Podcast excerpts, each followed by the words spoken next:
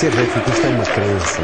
É uma religião muito grande. Adesão a um, a um culto. É coragem, que é liberdade, que é crer, que é vontade, que é o caráter das pessoas. Calma de quem é grande, maior que os maiores. É uma paixão com outra explicação. Eu não consigo explicar o que é ser do Benfica. Eu sinto o que é ser do Benfica. É de facto uma paixão. E as paixões são assim, vivem-se assim intensamente. Aqui não há nenhuma razão. É paixão, paixão, paixão. Ser Benfica. Até à morte. Welcome to another edition of the Talking to the Doll Benfica podcast. Episode number 331 is what we're serving up tonight. Uh, my name is Alfredo. Uh, let me go around the room or around the screen, uh, whatever, and uh, introduce everyone. We got a packed house uh, here tonight. Uh, as always, next to me, meu companheiro Cristiano Oliveira. Diz olá, senhores. Olá, senhoras e senhores, tudo bem? Welcome to another edition of the Benfica podcast. And now we have three Canadians uh, on the other side. Uh, so I'll start with uh, Dave De Oliveira. What's happening, Mr. De Oliveira? Nothing much. Good to be back on tonight. Like you said, full house. So uh, it'll be a good, good episode. Uh, that's right. And also in the Great White North and, and back by popular demand, Steve Santos. What's happening, Mr. Santos? I don't know if Peggy counts for popular demand, the whole one person, but uh, I'll I'll take it. Nice to be back, guys. Nice to be When back. we, when we were going around at Foxborough and also in Harrison, people kept asking, when is Steve coming back? No joke. I I believe to God. you. I, I believe you until Chris says otherwise, but it's okay.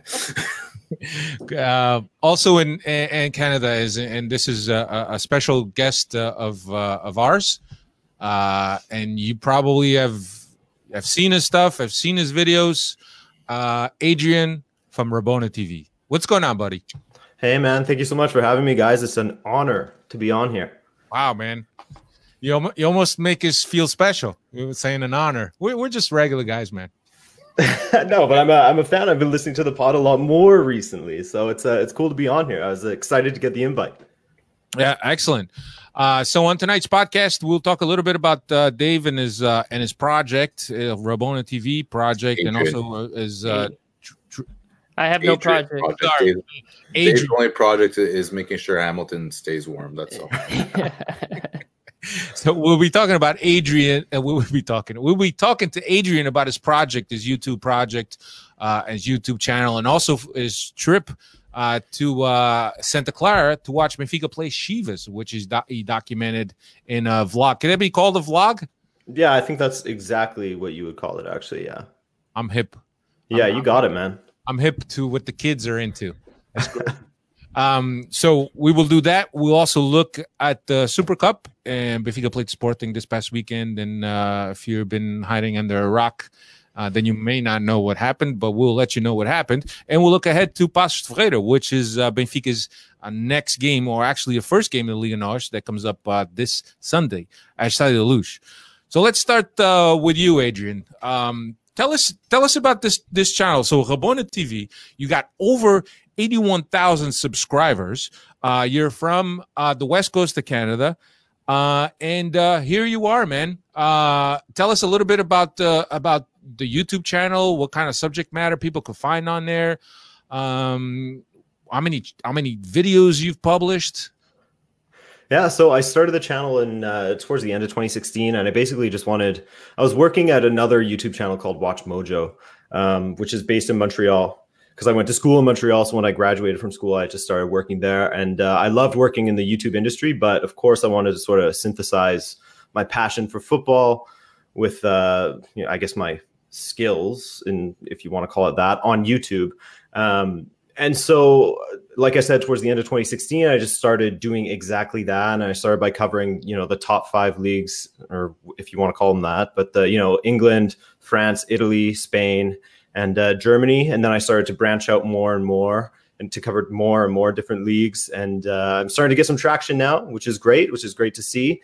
And i'm starting to incorporate benfica as much as i can where i can and uh, build up some interest and a bit of a you know benfica audience there as well Yeah, so I've seen a, a few series. Do, do you want to go into specifics as far as what those series are and and what kind of subject matter people can find on those videos? Because I noticed you got about 10, 15 minute videos of, discussing certain uh, subjects. So I actually saw the one that uh, you were talking about, Mino Raiola, the super Mhm. agent. Uh, so if you want to just share that with everyone, that'd be cool. Sure, yeah. So I have a, uh, a journalism background. So I found that the videos I pr- enjoy producing the most are uh, the deeper dives into, you know, players' lives or even, like you said, Mino Raiola's life, you know. So I thought I'd give a little shine to an agent who's not the most loved man in the world, but just to show his come up because I think that there's, uh, there's always it's always interesting to see the backgrounds of these players. Like for example, I did one uh, on uh, let's say Paulo Dybala, uh, plays for Juventus, actually has a Polish background, you know, has Polish grandparents, grew up in Argentina, lost his father at a young age. So it's interesting to know all these details about players and how they've come to be who they are today. Um, so I do a lot of in depth player bios. I also have a series called Roots of the Rivalry, where I go and I get into the nitty gritty of why two teams really dislike each other or are rivals. What's at the basis of it a, at a cultural level? You know, sometimes there's a, a, religious aspect if you want to go all the way back that far. Um, so that kind of thing. And then I also just do general explainer videos. So some of the ones I've been doing recently is like why you know Gareth Bale isn't working out at Real Madrid or just something like that. And I'll go into his relationship with Zidane, um, how he doesn't speak Spanish after six years, and uh, things like that. Wow.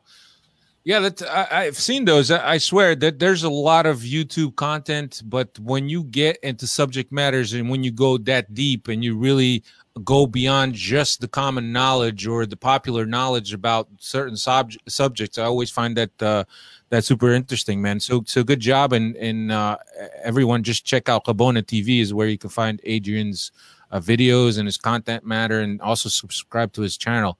Uh, great stuff on there, man. Um, let's get into uh, some more great stuff. Uh, Benfica has a Super Cup win over Sporting.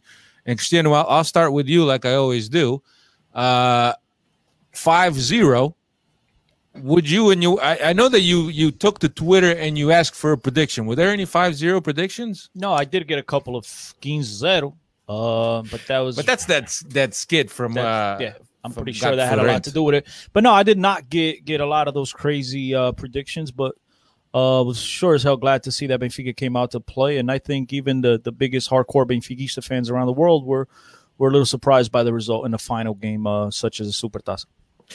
Yeah, so uh, I'll go through the 11. Uh, not much of a surprise as far as the 11 goes. Vlachodimos in goal, Tavares, uh, Dias, Ferro, Grimaldo, uh, Gabriel and Florentino, Pizzi on one side, half on the other, RDT behind Seferovic. Uh, nothing, nothing new here. I think that this is the the lineup uh, we predicted.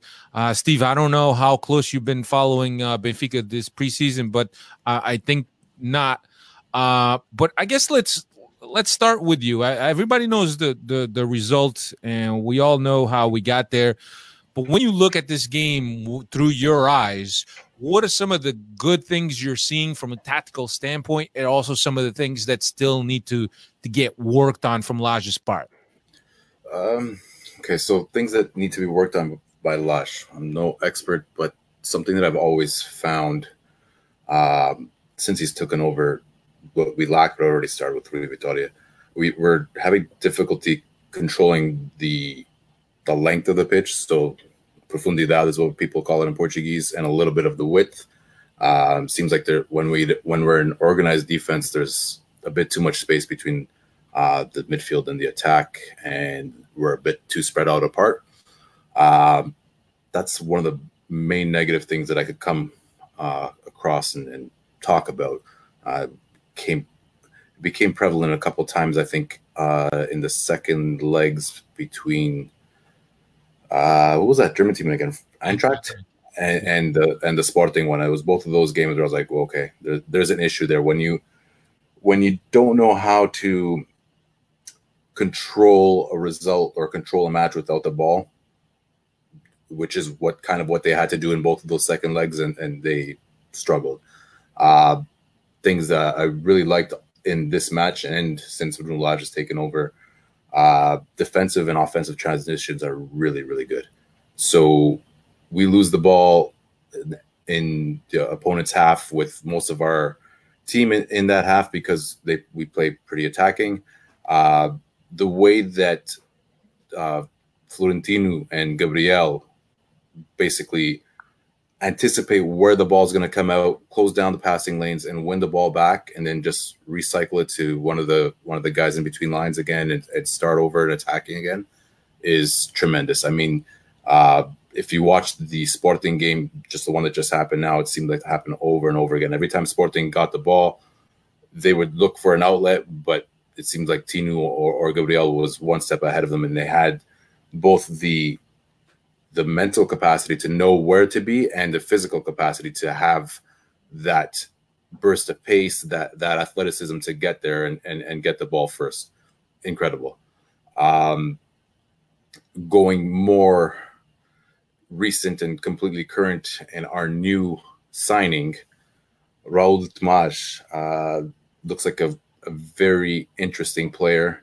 There's something there's something weird about maybe just his his touch or, or, or like his gait when he's on the ball. He looks a little bit awkward, but looks like a supremely a supreme intelligent player, a player that that knows which spaces to occupy. Um, I know there was a lot of talk, and there still is going to be talk because that's basic. That's when you lose a player like João Felix and a player that seems to complement so well uh, an attacker who likes to stretch the, the opposition by running behind him with Seferovic. And you figure that Raul de Tomás comes to, to Benfica with a, a, very good scoring record and has this this um, I want to say fame or, a reputation of being a more fixed nine. That how are these two players that are more or less similar going to coexist? But I think if you watch the game versus Sporting, a lot of those questions are being answered. Uh, uh, RDT or whatever you want to call him comes up on the on the shoulder of the defensive midfielders and off of the center backs really well. Uh, there's a a moment where the the game is early in this in the early stages of the game, and Benfica, who would normally press with both forwards, uh, there must have been some sort of coordination from Lage saying, okay, if they go to a, a back three, we're gonna leave uh, Raul de Tomás in, in, the line of midfielders so that it blocks all access into their midfielders, which would be Bruno Fernandes especially. And Raul de Tomás just seemed to get that click right away and, and, was on top of Wendel for most of the for most of the game and didn't allow that ball to come from Coates or from Mathieu to that that area.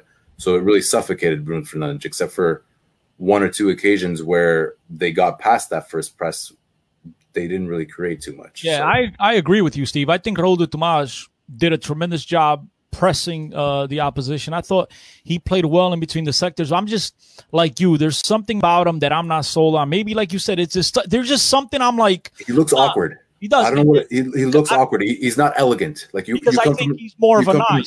I think he's Sorry? more of like I think he's more of a nine than he is that guy to play behind the striker. That might be the thing. He might be just the guy that gets to the ball, has to be the guy in final and finishes, rather than being the guy that's going to be the playmaker.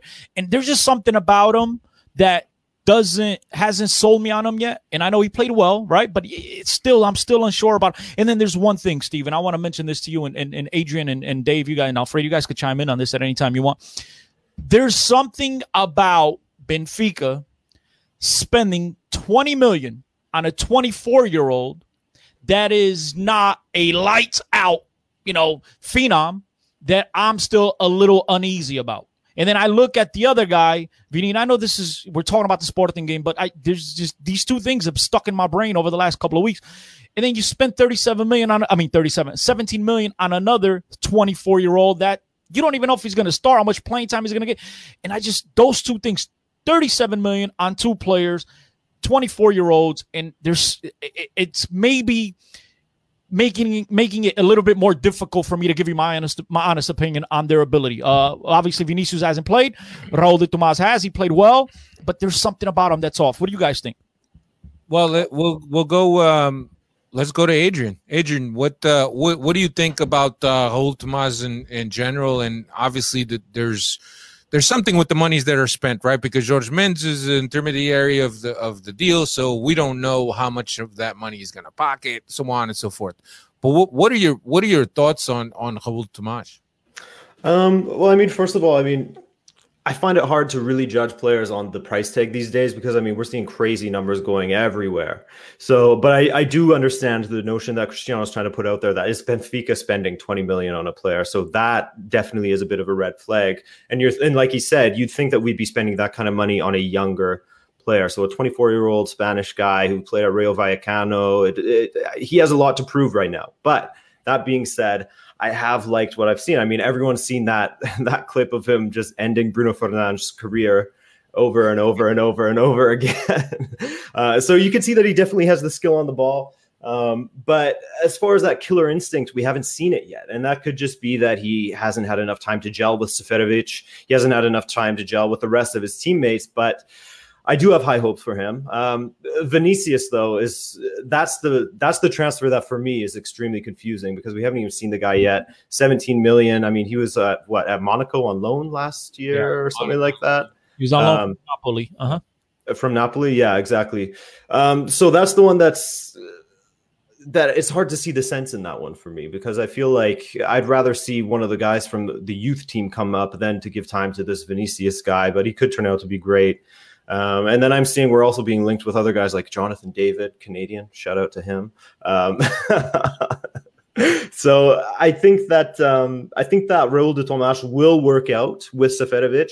It's going to take time. I feel like Seferovic is always a slow starter, but once he gets that that chemistry with Raul de Tomas, because he does. I mean, I'm not comparing Raul de Tomas to João Felix; they are completely different. But I think that he does have he's a baller, and I think that he can be that guy for Seferovic. I think that can be a very lethal partnership going forward. Dave, what's your what's your take on on seeing uh, him with uh, with Seferovic? You're adored Seferovic. You know, I, like uh, Adrian alluded to, the price tag doesn't bother me because 20 is the new 10, and even the 17 is the new like 7 million. It's just the way uh, the prices go with uh, football these days. Uh, and that's not like I've said. This isn't a Benfica problem. That's just the the way of the market. But um, yeah, they they still have need some time to work together. Uh, Seferovic uh, up top there uh, didn't get any goals in this game, but uh, he did create a couple of opportunities, and uh, I think was unlucky not to get a, a, goal for himself in the match. But uh, so far, so good uh, from what I can see between the both of them. Yeah. So for the for the first half, and, and Steve, I don't I don't know if you wanted to add anything uh, else to the tactical uh, to the tactical breakdown, and I didn't mean to interrupt you. Um, but uh, you know, from from what I've been able to read, uh, there was uh, there was a, a, high press in the beginning from Benfica, and there was an, an adjustment. They dropped the high press to allow the the three center backs to come out and play, uh, and at that point is when Benfica really gained advantage on this game.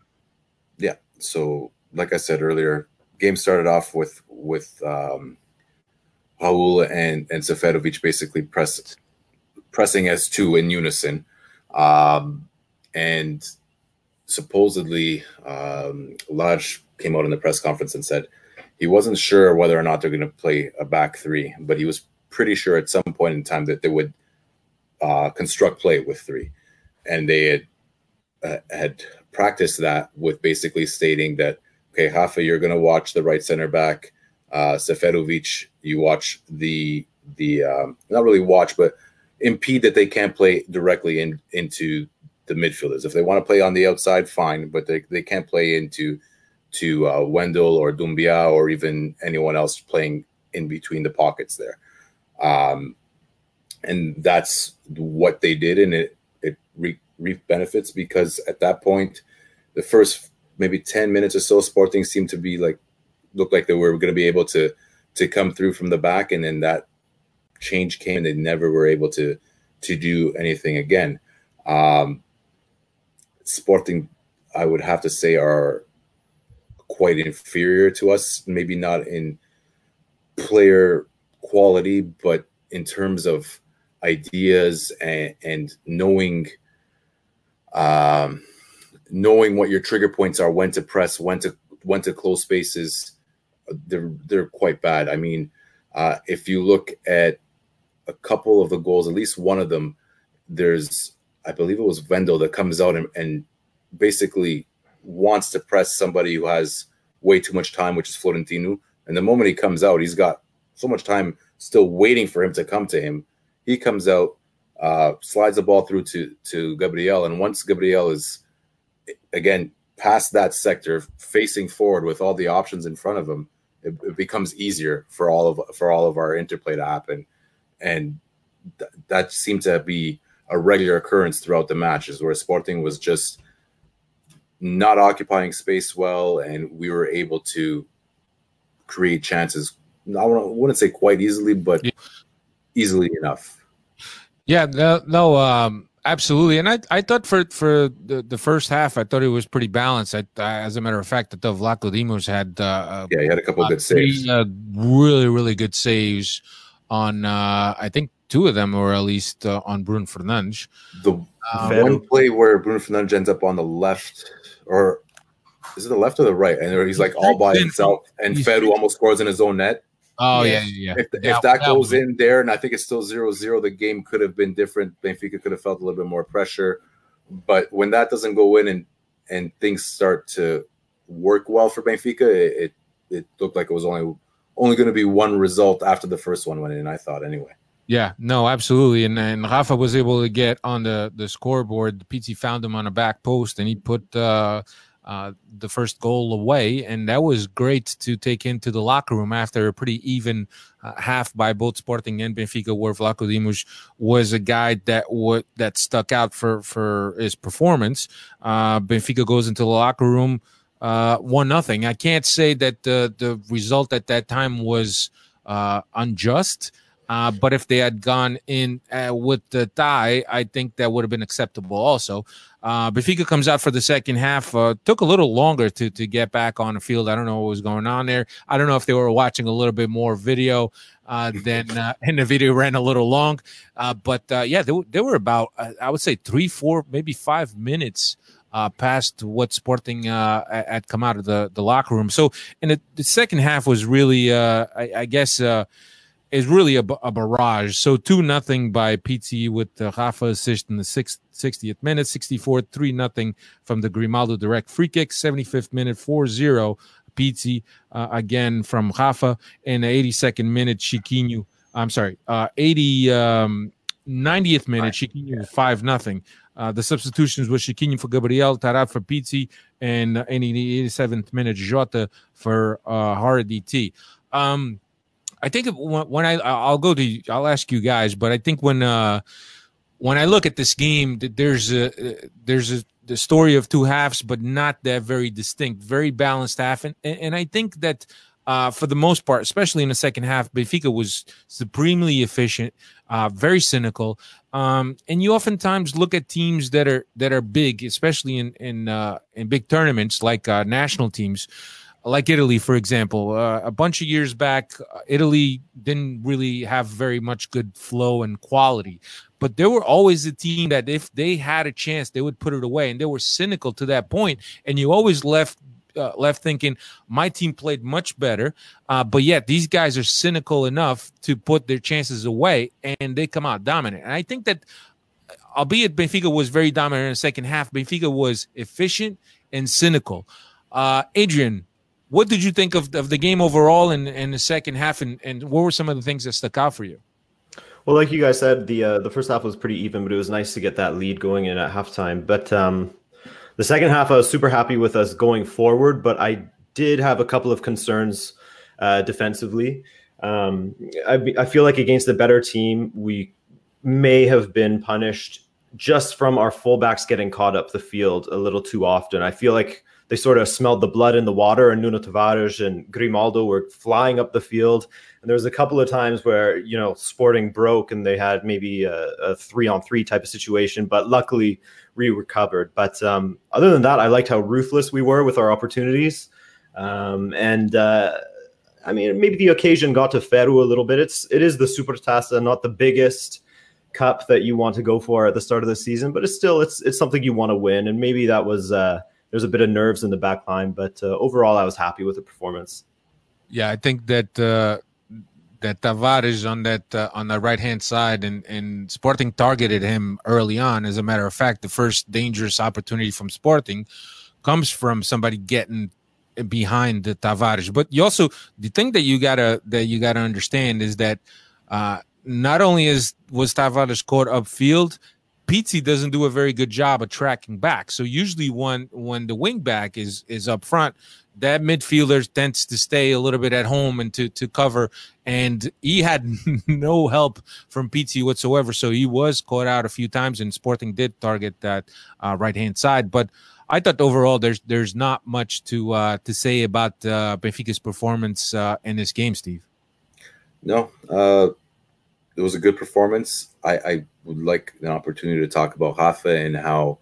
Go ahead. He, he's become such an integral part of this team. Um, the way he now is finally scoring is one thing, but the way he allows us to, when we win the ball, break that first line of pressure because he's just so quick. He's got the short dribble that once he gets past the first guy, the rocket comes on, and it's very hard for the the the team who's trying to recover and and, implement their defensive transition to to react because he's just so quick. And now that his decision making is getting better, I, I, I find that the, the player that we got from Braga has evolved quite a bit. The the ball is being released at the right time to the right player. Uh, in the final third, more often than not, the decision is better, the touch is better.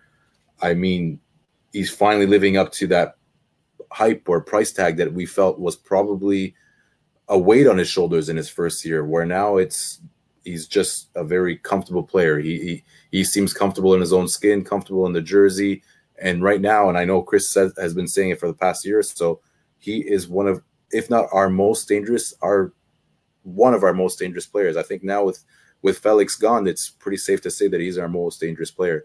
He's the one that, that can create that mismatch from next to nothing because of that pace, because of his first touch is always thinking, okay, how can I turn and face goal? It's very rarely how can I lay it back and and re- like recuperate or build play properly. It's always that spin around and, and let's get at them. And I think that's the way it, the way that Lage likes to play. I mean, if you want to compare or or be extremist and say Klopp versus Pep, Klopp is a lot more. I mean, Lage is a lot more Klopp than he is Pep. He's a little bit less about possession and, and um, patience and a lot more about incisiveness and, and being direct and, and, the counter press also and and the counter press with with Dinu and and, uh, and Gabriel you really see that and I think Rafa is striving off of that because he's playing remember how when we said oh when teams sit deep and there's less space Rafa always struggles now it looks like Benfica almost wants to invite teams to come at them a little bit so that they could start that play from a bit deeper. And Rafa is reveling. I mean, he, has been since Lage has taken over. He's been like Chris likes to say, lights out. Chris, how did you uh, how did you feel this game, and and did any of your Lagarto friends uh, lose your number for a couple days? Um, I, I to be brutally honest, I uh, you didn't watch the game. I haven't spoken to uh, I haven't spoken to any Lagartos. To be brutally honest with you, they uh, they're staying away. They're staying away. I'm they're hiding under a rock. Yeah, it's kind of one of those. See, friends of mine, we have this mutual understanding of one another that I don't have to call you. And if I was to get spanked 5-0, they don't have to call me because I know that you know that they're thinking of me and I know what they're thinking of me. So it kind of goes the other way now. When I spank them 5-0, they know what I'm thinking. They know that I don't have to call them. They know what's coming. So uh, you don't that, you don't have a need to rub it in their faces. No, they, they know I'm rubbing it in. Uh, without just me, silently. They, they, know I'm just sitting in my house, just smiling every day, sipping on a some cognac, gin and juice. Yes, just sipping on some cognac, smoking a cigar, and enjoying the moment. And uh, uh, they know they know that I'm you know super excited. But then again, Benfica had the obligation of winning this game. We all know um, that Benfica has uh, you know had this team together, the core of this team together for the last four or five years. That's helped out a lot. Sporting is going through a lot of uh, instability in the club, and um, it was good to see Benfica come out in a dominant performance. Um, you know, Sporting could have gotten on the score sheet as well, but Benfica did everything they had to do. Rafa is just a magnificent player. The guy's at a whole another level. Uh, the difference between him and two seasons ago is that, as Steve mentioned, not just his final ball. I think it's the fact that he's putting him away now. Um, he's finishing. His finishing is still not up to par from you know to where a player of his ability should be. But the fact that he's putting away a couple more opportunities it just makes him look like a tremendously different player. Um, and it's very exciting to see him play.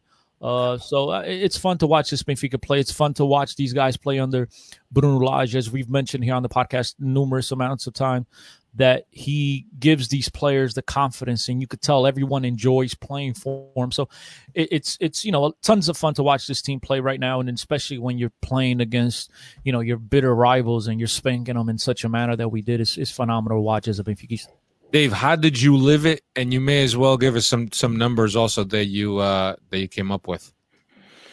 Yeah, how I lived it. I think I was uh, I fell asleep there like Sporting did for a little bit of the the game, but then the goals started coming fast and furious and uh, woke me right up. But uh, yeah, five nothing against one of our major rivals is always good.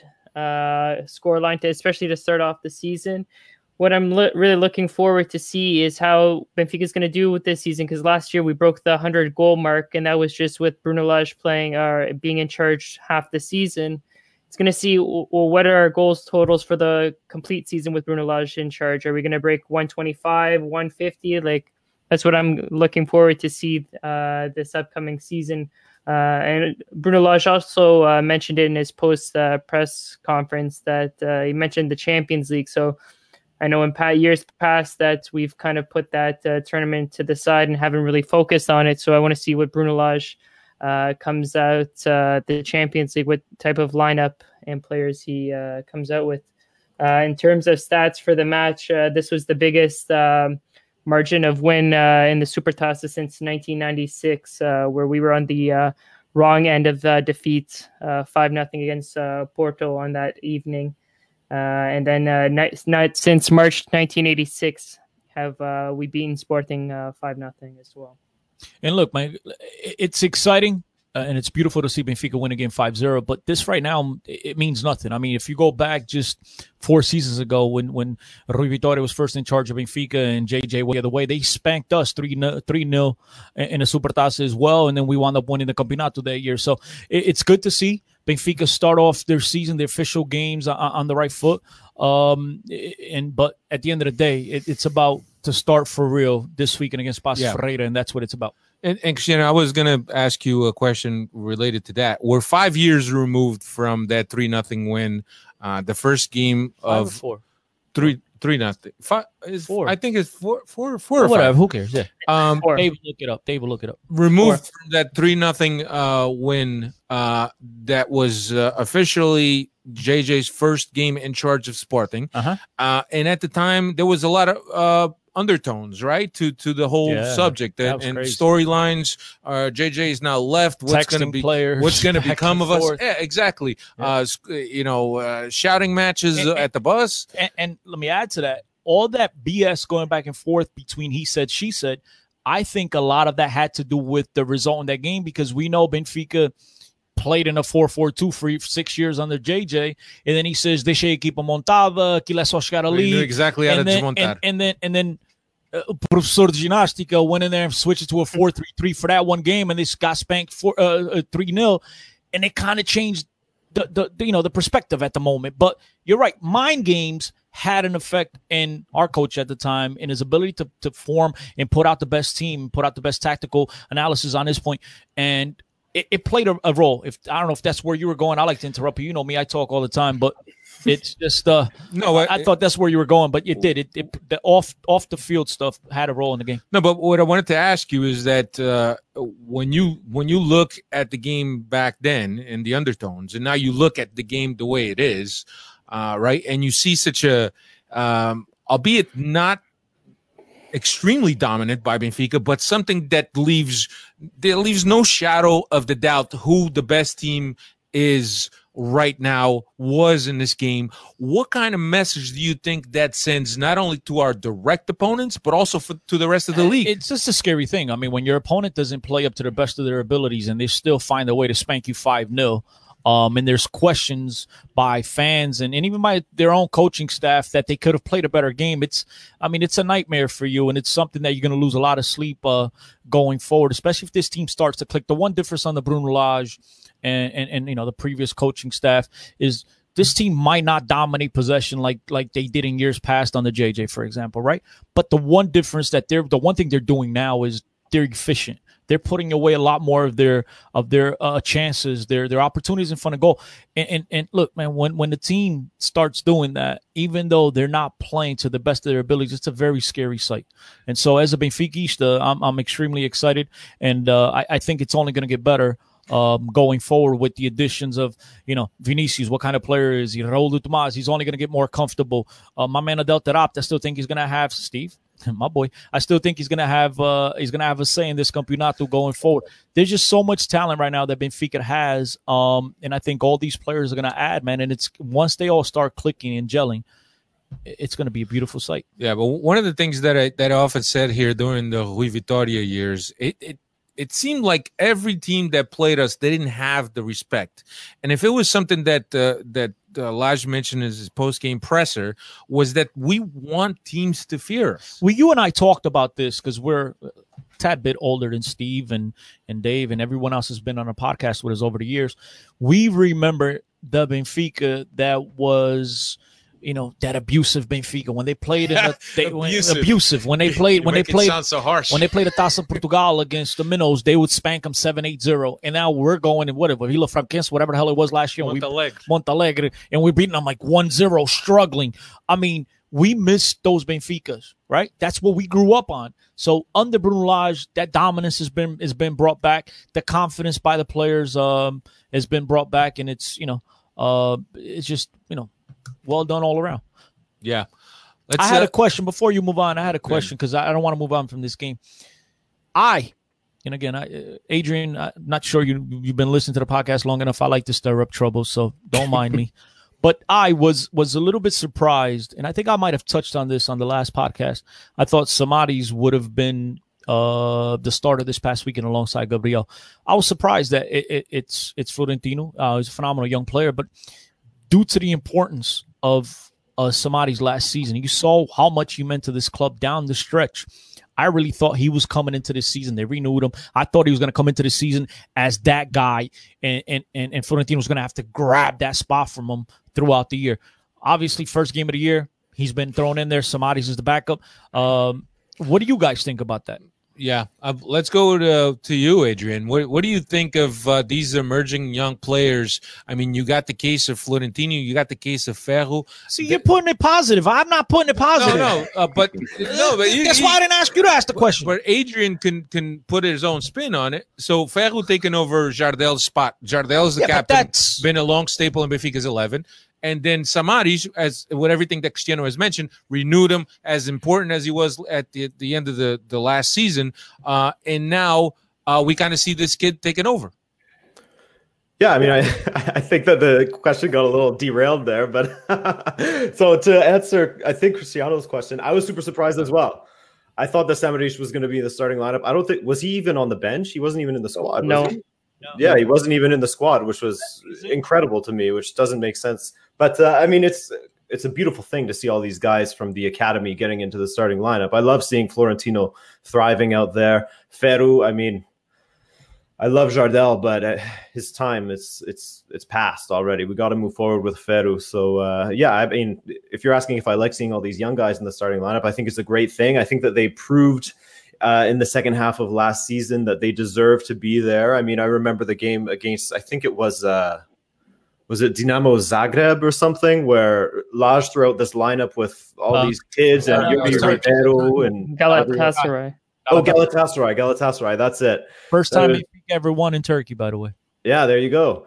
And he threw out that lineup, and I was thinking, what is going on? But I mean, they they proved that they know what they're doing out there, and uh, throughout the the home stretch of that season, they proved that they deserve the shot in this season as well. So thank you to Jardel.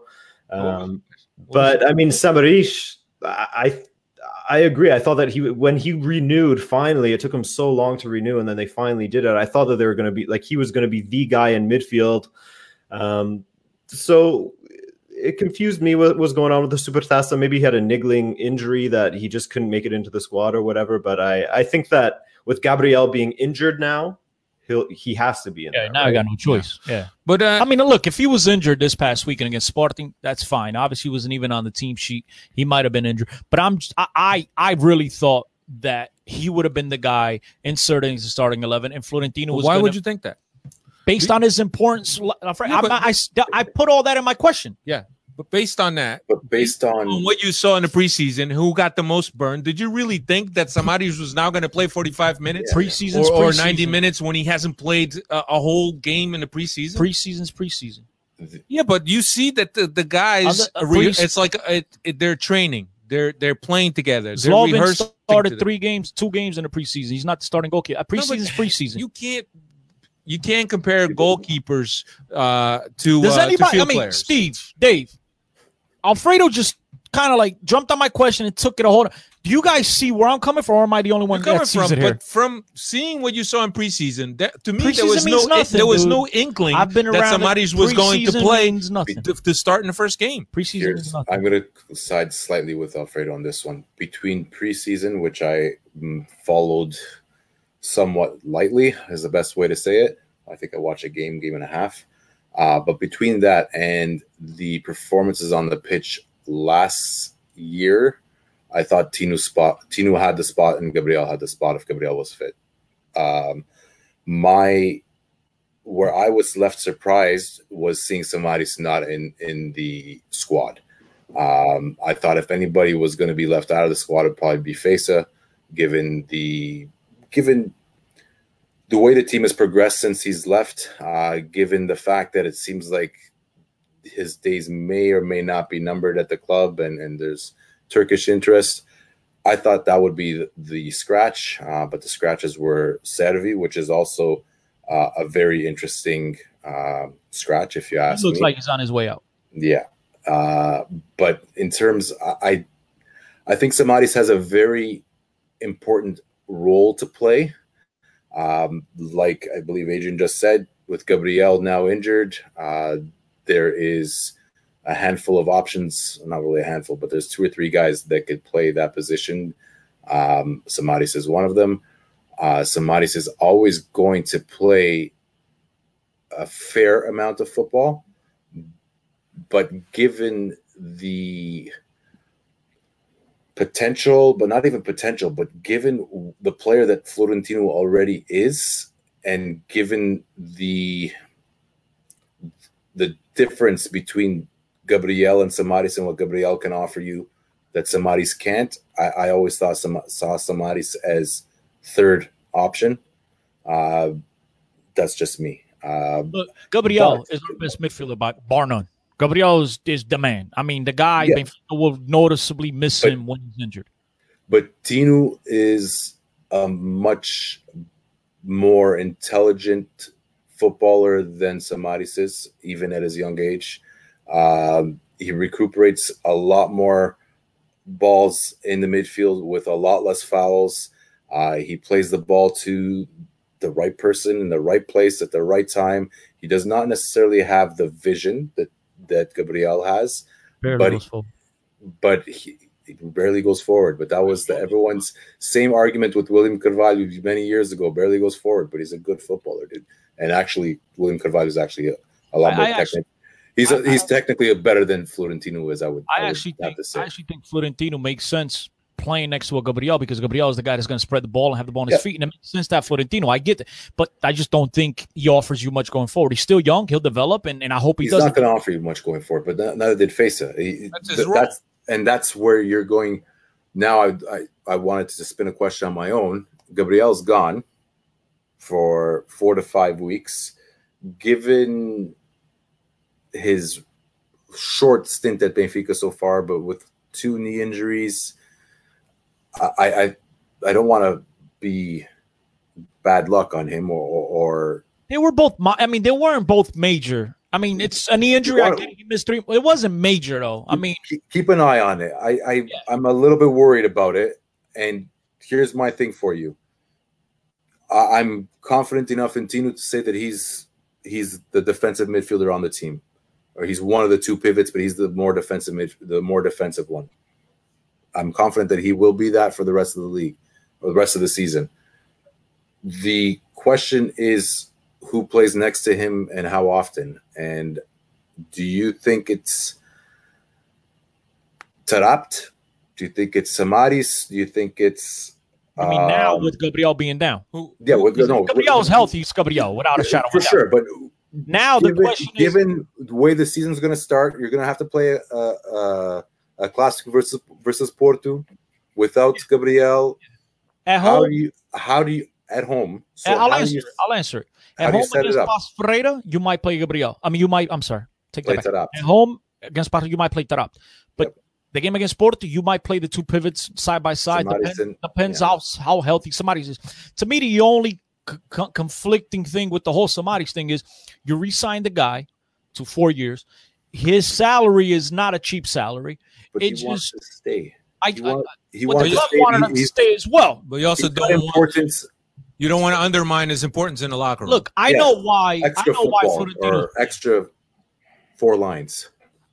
You, go ahead. You, I, you, I, you know why Florentine is playing. Florentine's playing that, because the biggest, he's the next, the next, meal ticket. He's the next meal ticket. It's him no, and it's, it, it's him, Ferro, and, and, and Ruben Dias. They're the next tickets, and he's going to play. And they're going to have to. I think if he's close to somebody, they're going to play him. I think. I think. I think he's a tremendous ball hawk. I think he's tremendous coming back, and he's always in. Remember, Steve, we used to talk about Fejsa back in the days when the guy was healthy. He was always in passing lanes. He was he was awesome at disrupting the opponent's play.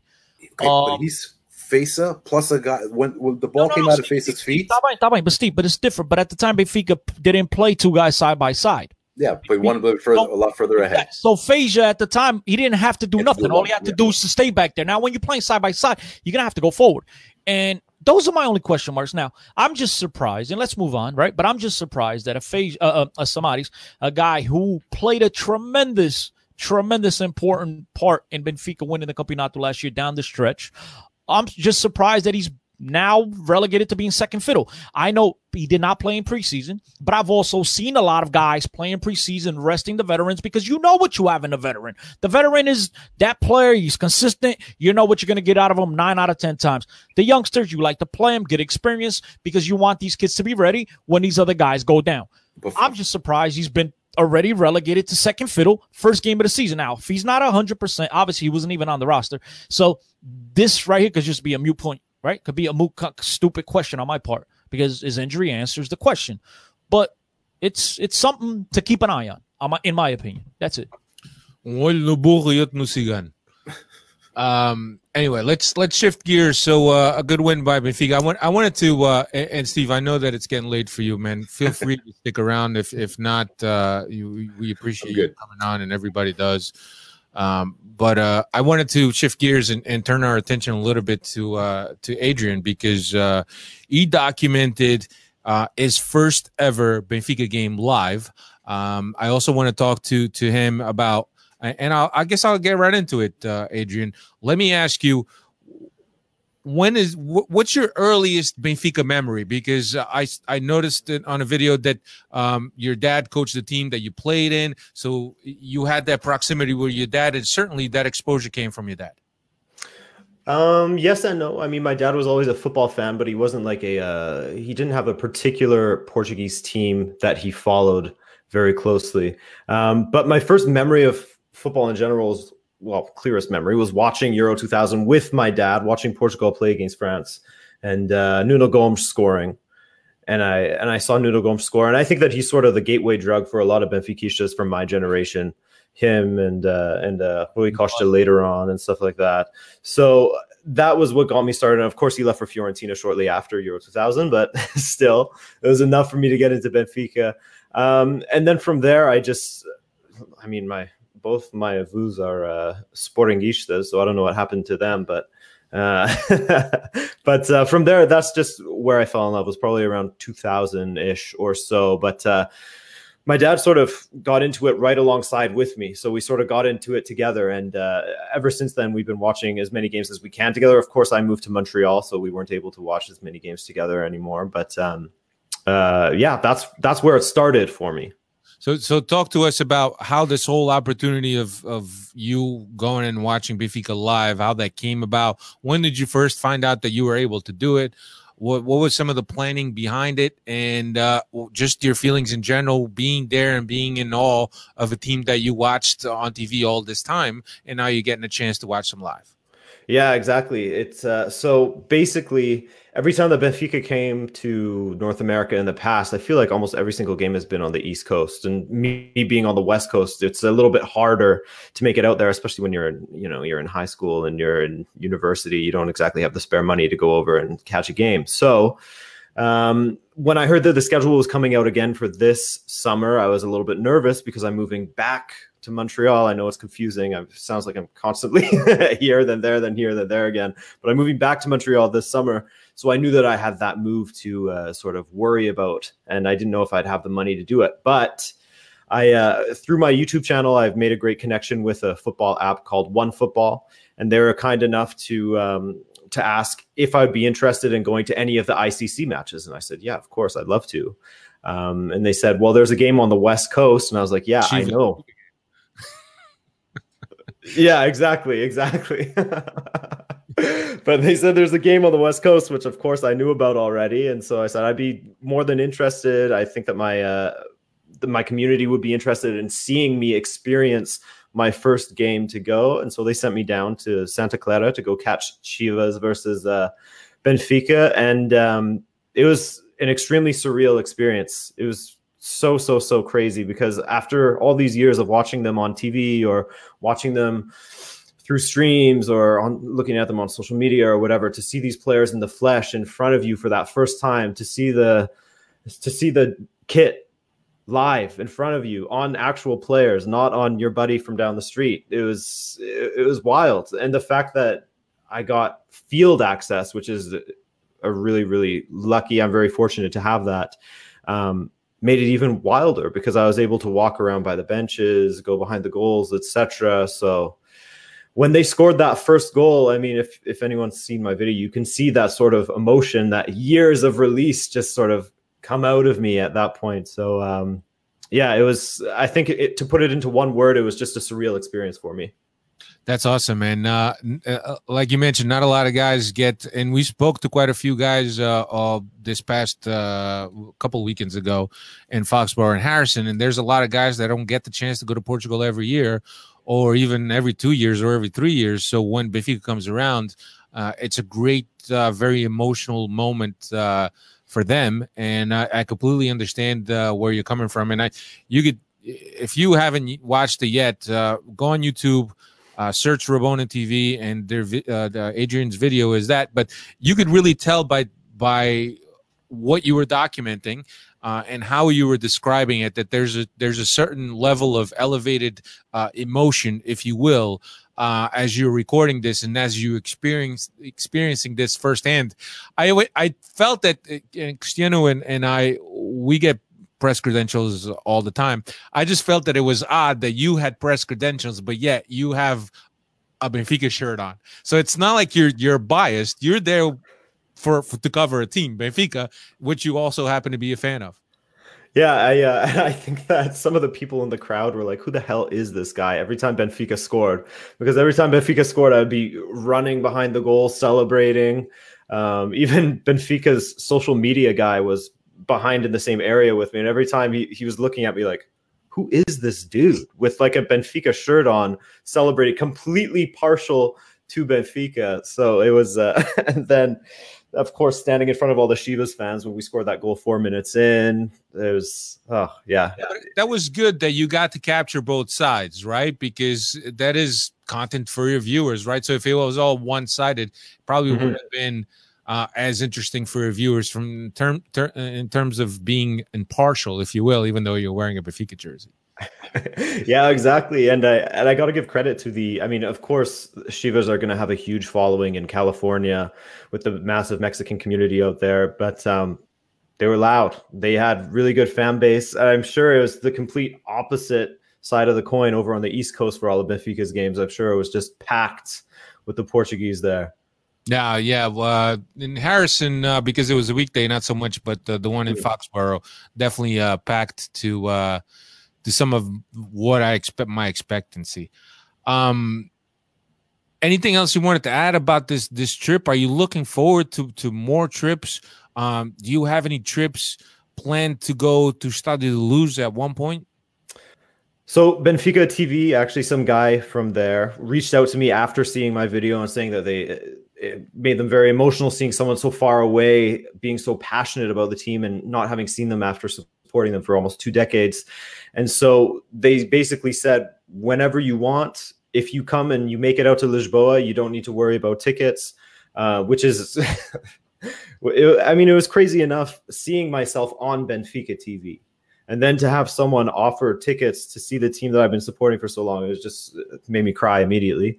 Um, so awesome. basically, the plan is for my dad and I, because he's never seen, I mean, he's only been back to Portugal like once since he left in the 60s. So, um, so we're going to head over to uh, Lisbon this season and we're going to try and time it so that we catch him on a week where there's Champions League midweek and then a game on the weekend and just make the most of it, man. Yeah, for sure, man. I know those uh those are very uh good memories to have, especially uh from from a club like you said you've been supporting for for such a long time. Uh switching gears now, and Dave, you've been quiet for quite some time we have Paços Ferreira to open up uh, the league. Uh, sold out uh, crowd over at Stadio Luz. Benfica's already announced it. Saturday, 9.30 local against Paços Ferreira. Uh, what's going on? What is Paços Ferreira or, or, tell us about Paços Ferreira? I know that we don't have a lot of league to, to talk of, uh, but they did play seven preseason matches, three wins, one loss, three ties. But I'll, I'll let you get into uh, more of the numbers. Yeah, for sure. So they uh, finished first and second division last year under uh, Vitor Oliveira, who seems to always have that magic with uh, bringing clubs up to uh, first division. He's not their coach uh, this season. He was uh, with Gil Vicente, who's also uh, been promoted. So uh, to have a new coach, uh, Fiu, and uh, they Filo. Filo. Dave, it's that last Filo. Name, Dave. That last name is magic, baby. Filo. No, Oliveira. Filo. Oh, okay. Oh yeah, that Vitor Oliveira. Yes, for sure. He's uh, our uncle, right? no, Steve. Long lost Steve. Yeah.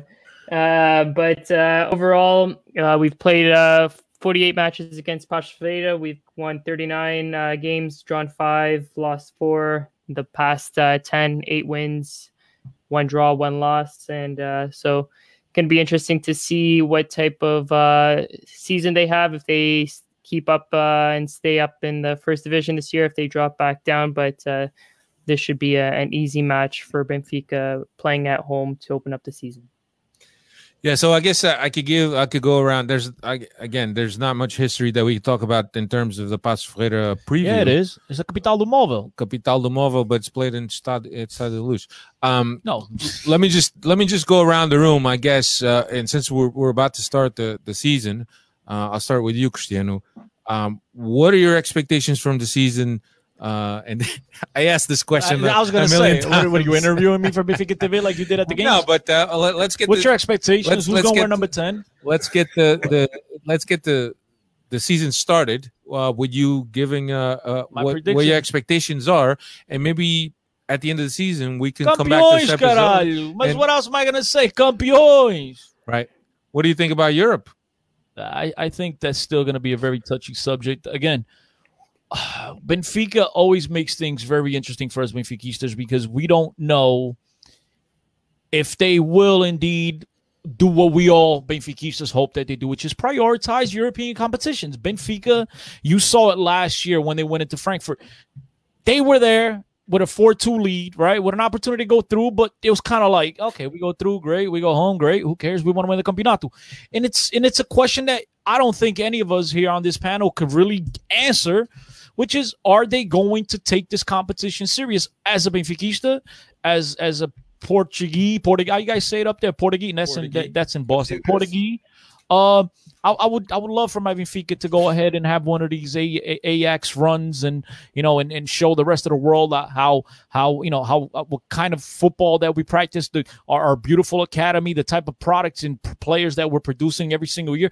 It, it, it'd be absolutely beautiful. But again if the club is going to go out there and play the putus and you know and, and, and tough away games and really prioritize the game on the weekend over the game in the middle of the week what are you going to do? Hopefully they take it serious. I would like to Benfica to at least um, make it out of the group stage, but we don't even know what the drawings are right now. It's a little bit early. I'll just my only wish as a Benfica is that they take the competition seriously and they put their best effort fo- forward. Well, I mean, you would hope with some of the surgical buys that we've had and, and strengthening and deepening the squad that now we have enough depth to why play. why surgical? Well, you got Chiquinho.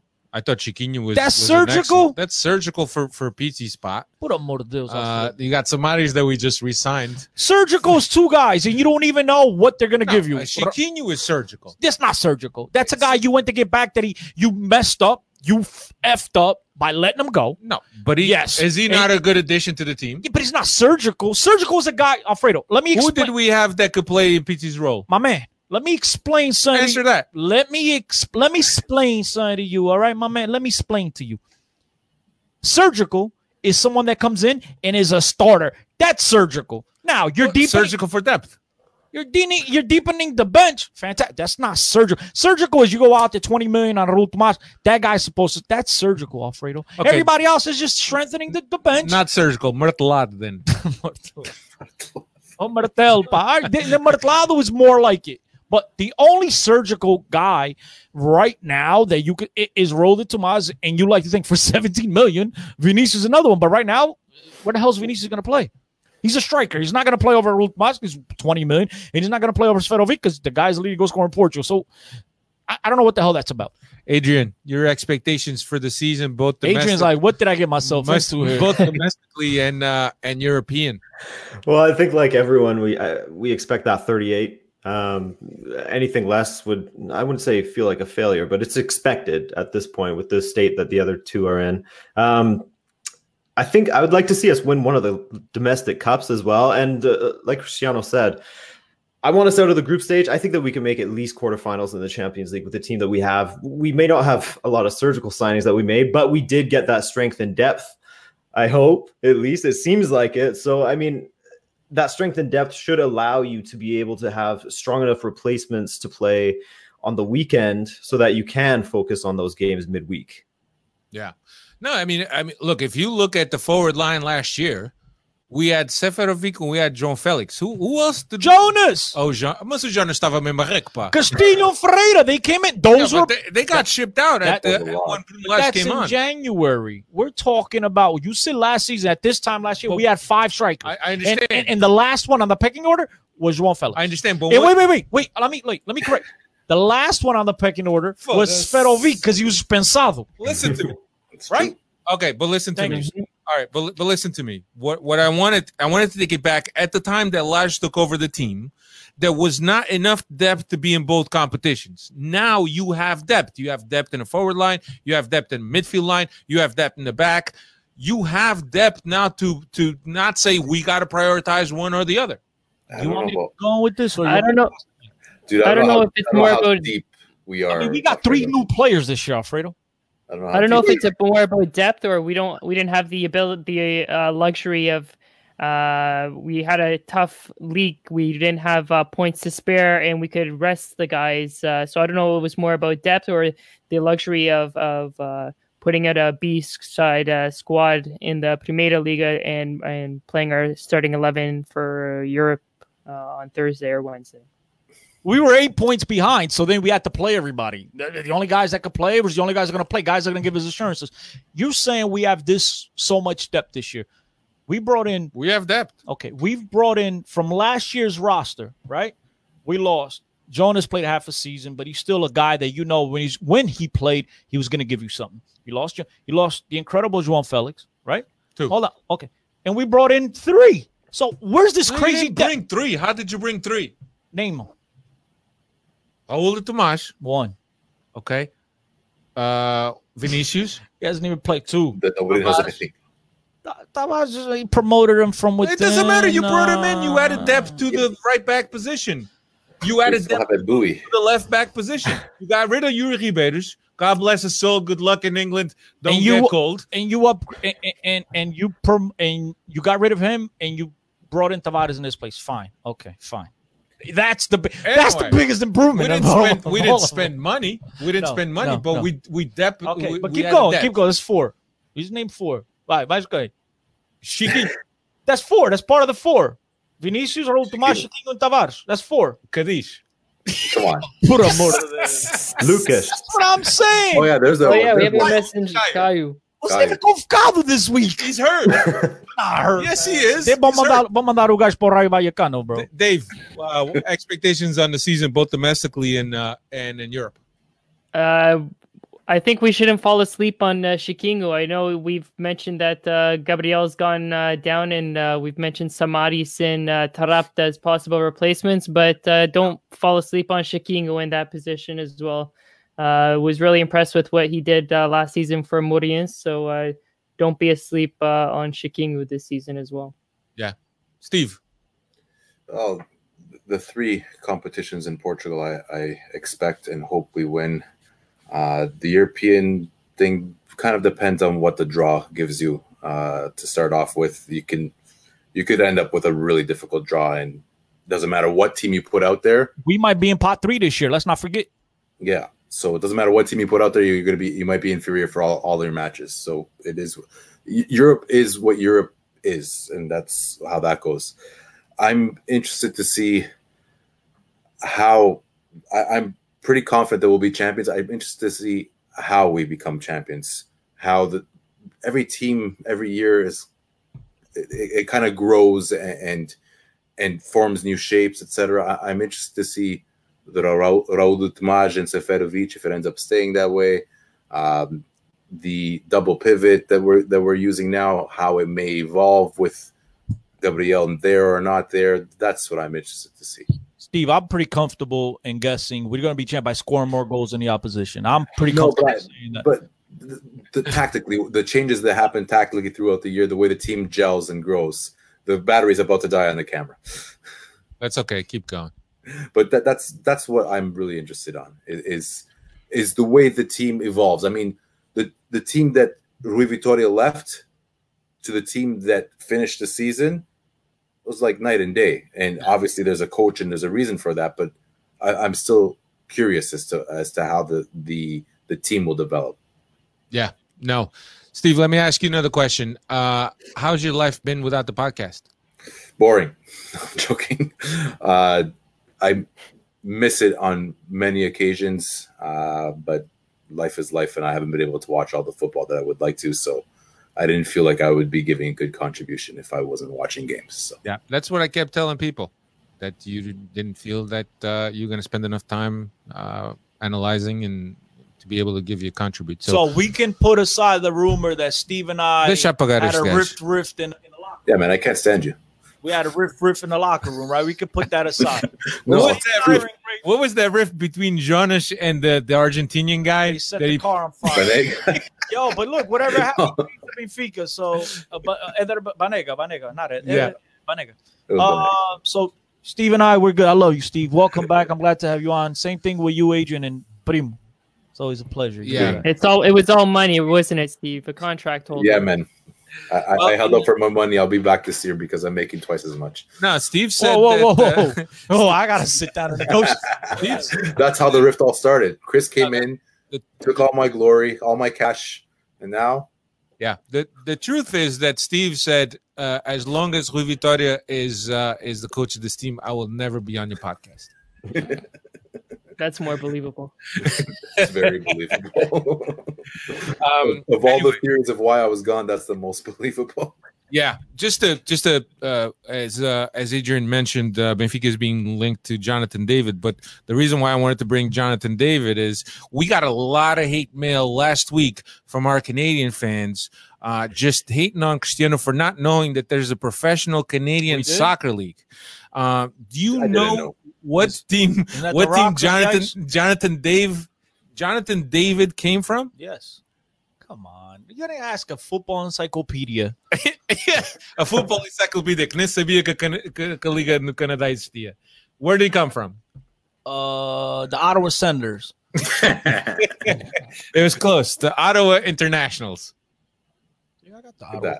That. I You got the city Bola. right. He, I, I read it on Bola today. he was one step ahead of me because I didn't even know he was Canadian until you guys started talking. Steve, you didn't know that there was a there was a professional I- league in Canada, I didn't. and you live in Canada. I don't watch North American sports. You guys know this already. Dave, I don't watch MLS. I don't watch MLB, NBA, NHL, whatever you want to call it. I don't watch any of them. So Dave, get with the folks at the Canadian Professional Soccer League and tell them they're doing a bad job of publicizing their league. They, well, they don't they don't they don't broadcast it on uh, public TV. You got to get a subscription app. Really? it, Is so, it like uh, yes. is it like that those uh, those shows on on local cable that they do them like in a basement? Not, not even, not even. It's a paid subscription uh, app. Not even on the uh, CBC up here. Gives on the channel where the guy does the painting of the mountains. Bob, Bob Ross? PBS, Rogers. PBS, T- yeah, T- PBS. Yeah, on that channel. That's good. public public service. Yeah, whatever. That one. Well, um, it's it's been uh, a great fun, and we're a little already past uh, an hour and, and ten minutes. So we'll, we're going to start uh, saying our goodbyes. First of all, Adrian, much appreciated um, for, for for coming on, and and tell everyone where they could where they could find you: YouTube, Instagram, Twitter. Yeah, well, first off, thank you for having me on. This is, uh, like you said, it's been good fun. Um, so, if anyone wants to find me, if they are to, sick of hearing about me yet, you can find me on uh, YouTube at Rabona TV, um, and then on Twitter as well, Rabona underscore TV, and then Instagram as well, Rabona dot TV. So, uh, any of those, you'll be able to reach me. Yeah, that's awesome. Don't forget to uh, to check out Adrian. Uh, I'm I'm I assure you that the follow on YouTube is uh is very worthy because it's it's visual stimulation. On Twitter, I'm I'm not sold on Twitter. I I don't even know uh what I could take from Twitter to be honest with you. Uh but Instagram and, and all that stuff is great. Cristiano could be found at 10co10 uh on Twitter. Everywhere. Uh Dave everywhere. In your uh, bedroom. Everywhere. Dave 80 uh, at 87 do 87 at Steve Cento 6 don't forget the 6 uh and at Benfica podcast is where you can find us on um on Twitter also the podcast is now on Instagram Brun qual é qual é a murada pá no, at Benfica underscore podcast. Ah, caralho. Esse Esse cara gajo está aqui. é um mamador, esse quando- gajo. When I call on him, he's, he's Yeah, he's a mamador. puss. Amateur. Uh, anyway, it's uh, it's been uh, good fun. I don't know if you guys wanted to uh, send uh, any shout outs. Steve, you wanted to send a shout out to your wife for letting you do the podcast tonight? yeah, I'm on it. Let's get on that right now. Just showing a shout out to his kids for going to bed early. And staying asleep, number one. asleep. Staying asleep. Dave? Ciao. No, that's no. Ciao, ciao, bello. Arrivederci. Bella ciao. What is no? Oh man, how did that go again?